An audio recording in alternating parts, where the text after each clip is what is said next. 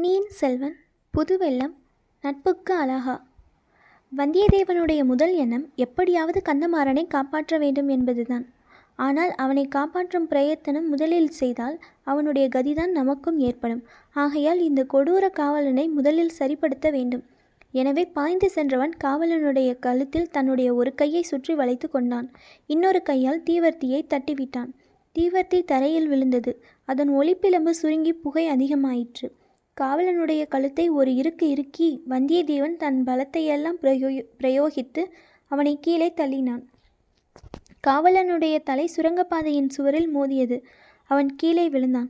வந்தியத்தேவன் தீவர்த்தியை எடுத்துக்கொண்டு அவன் அருகில் சென்று பார்த்தான். செத்தவனைப் போல் அவன் கிடந்தான். ஆயினும் முன் ஜாக்கிரதையுடன் அவன் அங்கவஸ்திரத்தை எடுத்து இரண்டு கையையும் சேர்த்து இறுக்கி கட்டினான். இவ்வளவையும் சில வினாடி நேரத்தில் செய்துவிட்டு கந்தமாறனிடம் ஓடினான். அவன் முதுகில் குத்திய கத்தியுடன் பாதி உடம்பு சுரங்கப்பாதையிலும் பாதி உடல் வெளியிலுமாக கிடப்பதை கண்டான். அவனுடைய வேலும் பக்கத்தில் விழுந்து கிடந்தது. வந்தியத்தேவன் வெளியில் சென்று கந்தமாறனை பிடித்து இழுத்து வெளியேற்றினான். வேலையும் எடுத்துக்கொண்டான். உடனே கதவு தானாகவே மூடிக்கொண்டது. சுவர் அந்த பெரும் ரகசியத்தை மறைத்து கொண்டு இருள் வடிவமாக ஓங்கி நின்றது. ஓங்கி அடித்த காற்றிலிருந்து கோட்டைக்கு வெளியே வந்தாகிவிட்டது என்பதை வந்தியத்தேவன் அறிந்து கொண்டான். அடர்ந்த மரங்களும் கோட்டை சுவர் கொத்தளங்களும் சந்திரனை மறைத்து கொண்டிருந்தபடியால் நிலா வெளிச்சம் மிக மிக மங்கலாக தெரிந்தது. கந்தமாறனை தூக்கி வந்தியத்தேவன் தோளில் போட்டுக்கொண்டான். ஒரு கையில் கந்தமாறனின் வேலையும் எடுத்துக்கொண்டான். ஒரு அடி எடுத்து வைத்தான். சடசடவென்று மண் சரிந்து செங்குத்தாக கீழே விழும் உணர்ச்சி ஏற்பட்டது. சட்டென்று வேலை ஊன்றிக்கொண்டு பெரும் முயற்சி செய்து நின்றான். கீழே பார்த்தான். மரங்களும் கோட்டை சுவரும் அளித்த நிழலில் நீர் பிரவாகம் தெரிந்தது. அதிவேகமாக பிரவாகம் சுழல்கள் சுழிகளுடன் சென்று கொண்டிருந்ததும் ஒருவாறு தெரிந்தது. நல்ல வேலை. கரணம் தப்பினால் மரணம் என்ற கதி நேரிட்டிருக்கலாம். கடவுள் காப்பாற்றினார் அந்த கொடும் பாதக காவலன். ஆனால் அவனை நொந்து என்ன பயன்? எஜமான் கட்டளையைத்தானே அவன் நிறைவேற்றியிருக்க வேண்டும். வாசற்படியில் முதுகில் குத்தி அப்படியே இந்த பள்ளப்புணல் வெள்ளத்தில் தள்ளிவிட உத்தேசித்திருக்க வேண்டும். நம்முடைய கால் இன்னும் சிறிது சறுக்கிவிட்டிருந்தால் 2 பேரும் இந்த ஆற்று மடுவில் விழுந்திருக்க நேர்ந்திருக்கும். நாம் ஒருவேளை தப்பி பிழைத்தாலும் கந்தமாறன் கதி அதோ கதிதான். தஞ்சை கோட்டை சுவரை ஓரிடத்தில் வடவாறு நெருங்கி செல்வதாக வந்தியத்தேவன் அறிந்திருந்தான். இது வடவாறாகத்தான் இருக்க வேண்டும். வடவாற்றில் அதிக வெள்ளம் அப்போது இல்லை என்றாலும் இந்த கோட்டை ஓரத்தில் ஆழமான மடுவாக இருக்கலாம். யார் கண்டது? வேலை தண்ணீரில் விட்டு ஆழம் பார்த்தான் வந்தியத்தேவன். வேல் முழுவதும் தண்ணீருக்குள் சென்று மூழ்கியும் தரை தட்டுப்படவில்லை. ஆகா, இன்னும் கொடூரமான பாதகர்கள் இவர்கள். அதை பற்றி யோசித்து இது சமயமில்லை. நாமும் தப்பி கந்தமாறனையும் தப்பிவிக்கும் வழியை தேட வேண்டும். வெள்ளப்பிரவாகத்தின் ஓரமாகவே கால்கள் சறுக்கி விடாமல் கெட்டியாக அழுத்தி பாதங்களை வைத்து வந்தியத்தேவன் நடந்தான். தோளில் கந்தமாறனுடனும் கையில் அவனுடைய வேலுடனும் நடந்தான். கந்தமாறன் 2-3 தடவை முக்கி முனகியது அவனுடைய நண்பனுக்கு தைரியத்தையும் மன உறுதியையும் அளித்தது. கொஞ்ச தூரம் இப்படியே சென்ற பிறகு கோட்டை சுவர் விலகி அப்பால் சென்றது. கரையோரத்தில் காடு தென்பட்டது. கீழே முட்கள் நிறைய கிடந்தபடியால் காலடி வைப்பதும் கஷ்டமாயிருந்தது. ஆகா, இது என்ன? ஒரு மரம் ஆற்றில் விழுந்து கிடக்கிறதே. நல்ல உயரமான மரமாயிருந்திருக்க வேண்டும். வெள்ளம் அதனுடைய வேரை பறித்து விட்டது போலும். பாதி ஆறு வரையில் விழுந்து கிடக்கிறது. அதில் ஏறி தட்டு தடுமாறி நடந்தான். வெள்ளத்தின் வேகத்தில் மரம் அசைந்து கொண்டிருந்தது. மரத்தின் கிளைகளும் இலைகளும் தண்ணீரில் அலைப்புண்டு தவித்தன.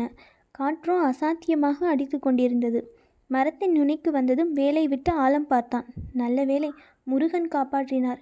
இங்கே அவ்வளவு பள்ளம் இல்லை. வந்தியத்தேவன் மரத்திலிருந்து நதியில் இறங்கி கடந்து சென்றான். அங்கெங்கே பள்ளம் மேடுகளை சமாளித்து கொண்டு சென்றான். வெள்ளத்தின் வேகத்தையும் காற்றின் தீவிரத்தையும் தன் மன உறுதியினால் எதிர்த்து போராடி கொண்டு சென்றான். அவன் உடம்பு விடவிடவென்று சில சமயம் நழுங்கியது. தோளில் கிடந்த கந்தமாறன் சில சமயம் நழுவி விழுந்துவிட பார்த்தான். இந்த அபாயங்களையெல்லாம் தப்பி வந்தியத்தேவன் அக்கரையை அடைந்தான். கொஞ்ச தூரம் இடுப்பு வரை நனைந்த ஈரத்துணியுடன் ஆஜானுபாகுவான கந்தமாறனுடைய கனமான உடலை தூக்கி கொண்டு தள்ளாடி சென்ற பிறகு மரநிழலில் சிறிது இடைவெளி ஏற்பட்ட ஓரிடத்தில் கந்தமாறனை கீழே மெதுவாக வைத்தான். முதலில் சிறிது சிரமபரிகாரம் செய்து கொள்ள விரும்பினான். அத்துடன் கந்தமாறனுடைய உடம்பில் இன்னும் உயிர் இருக்கிறதா என்பதை நிச்சயப்படுத்தி கொள்ள விரும்பினான். உயிரற்ற உடலை சுமந்து சென்று என்ன உபயோகம்? அதை காட்டிலும் அக்காவலன் உத்தேசித்தது போல் வெள்ளத்திலேயே விட்டுவிட்டு செல்லாமல்லை. இல்லை, உயிர் இருக்கிறது.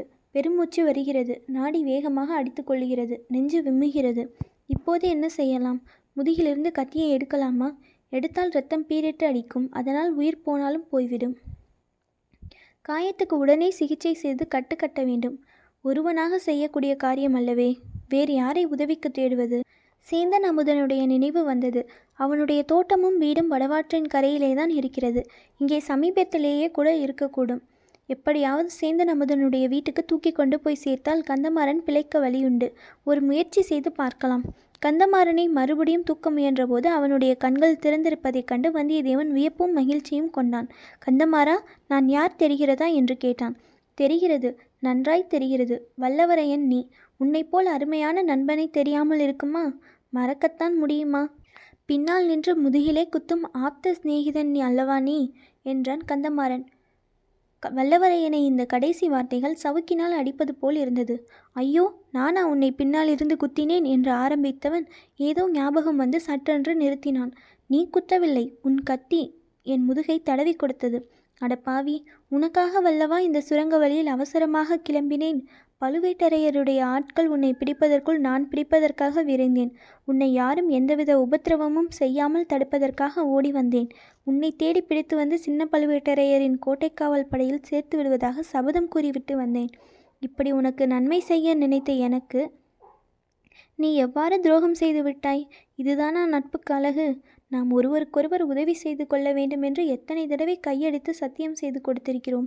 அவ்வளவையும் காற்றில் பறக்கும்படி விட்டுவிட்டாயே. இந்த சோழ நாட்டு இராஜாங்கத்தில் நடக்கப் போகும் ஒரு பெரிய மாறுதலை பற்றியும் உனக்கு சொல்லி எச்சரிக்கை எண்ணியிருந்தேனே. அடடா, இனி இந்த உலகத்தில் யாரைத்தான் நம்புவது என்று சொல்லி கந்தமாறன் மறுபடியும் கண்களை மூடினான். இவ்வளவு அதிகமாகவும் ஆத்திரமாகவும் பேசியது அவனை மீண்டும் மூச்சையடையும்படி செய்திருக்க வேண்டும். நம்புவதற்கு மனிதர்களா, இல்லை பழுவேட்டரையர்களை நம்புவது என்று வந்தியத்தேவன் முணுமுணுத்தான். ஆயினும் அவனுடைய கண்களில் கண்ணீர் துளித்தது. தான் சொல்ல எண்ணியதை சொல்லாமல் விட்டதே நல்லது என்று எண்ணிக்கொண்டான். கந்தமாறனுடைய சடலத்தை மறுபடி தோளில் தூக்கி போட்டுக்கொண்டு நடக்கலுற்றான். இரவில் மலரும் பூக்களின் நறுமணம் குபீரென்று வந்தது. சேந்தன் அமுதனுடைய வீடு சமீபத்தில் தான் இருக்க வேண்டும் என்று அவன் எண்ணியது வீண் போகவில்லை. விரைவில் தோட்டம் வந்தது. ஆனால் அந்த தோட்டம் முதல் நாள் பார்த்ததற்கும் இன்று பார்ப்பதற்கும் எவ்வளவு வித்தியாசம்! அனுமார் அளித்த அசோகவனத்தையும் மானரங்கள் அளித்த மதுவனத்தையும் அத்தோட்டம் அப்போது ஒத்திருந்தது. ஆகா, தன்னை தேடிக்கொண்டு பழுவேட்டரையரின் ஆட்கள் இங்கே வந்திருந்தார்கள் போலிருக்கிறது. வந்தவர்கள் இத்தகைய அக்கிரமங்களை செய்துவிட்டு போயிருக்கிறார்கள். அடடா, சேந்தன் அமுதனும் அவனுடைய அருமை அன்னையும் எவ்வளவு அரும்பாடுபட்டு இந்த நந்தவனத்தை வளர்த்திருக்க வேண்டும். அவ்வளவும் பாழாய் போய்விட்டதே. நந்தவனம் அழிந்ததில் அனுதாபம் சட்டென்று விலகியது. தன்னுடைய அபாயகரமான நிலைமை நினைவுக்கு வந்தது. ஒற்றர்களும் கோட்டை காவல் வீரர்களும் இங்கே சமீபத்தில் எங்கேயாவது காத்திருந்தால் என்ன செய்வது? அவர்களை ஒரு கை பார்த்து சமாளிக்க வேண்டியதுதான். நல்ல வேளையாக அதோ நமது குதிரை கட்டிய மரத்திலேயே இன்னும் இருக்கிறது. ஒருவேளை தன்னை பிடிப்பதற்காகவே அதை விட்டு வைத்திருக்கிறார்களோ? எப்படி இருந்தாலும் என்ன செய்ய முடியும்? இவனை குடிசையில் உள்ள நல்ல மனிதர்களிடம் ஒப்புவித்துவிட்டு குதிரையில் ஏறி தட்டிவிட வேண்டியதுதான். இங்கே புறப்படும் குதிரை பழையாறை போய்த்தான் நிற்க வேண்டும். மெல்ல மெல்ல அடிமேல் அடி வைத்து நடந்து குடிசை வாசலை அடைந்தான். வாசல் திண்ணையில் படுத்திருந்த சேந்தன் அமுதனை தட்டி எழுப்பினான். தூக்கி வாரி போட்டுக்கொண்டு எழுந்த அமுதனுடைய வாயை பொத்தினான். பிறகு மெல்லிய குரலில், தம்பி, நீதான் எனக்கு உதவி செய்ய வேண்டும். பெரிய சங்கடத்தில் அகப்பட்டு கொண்டிருக்கிறேன்.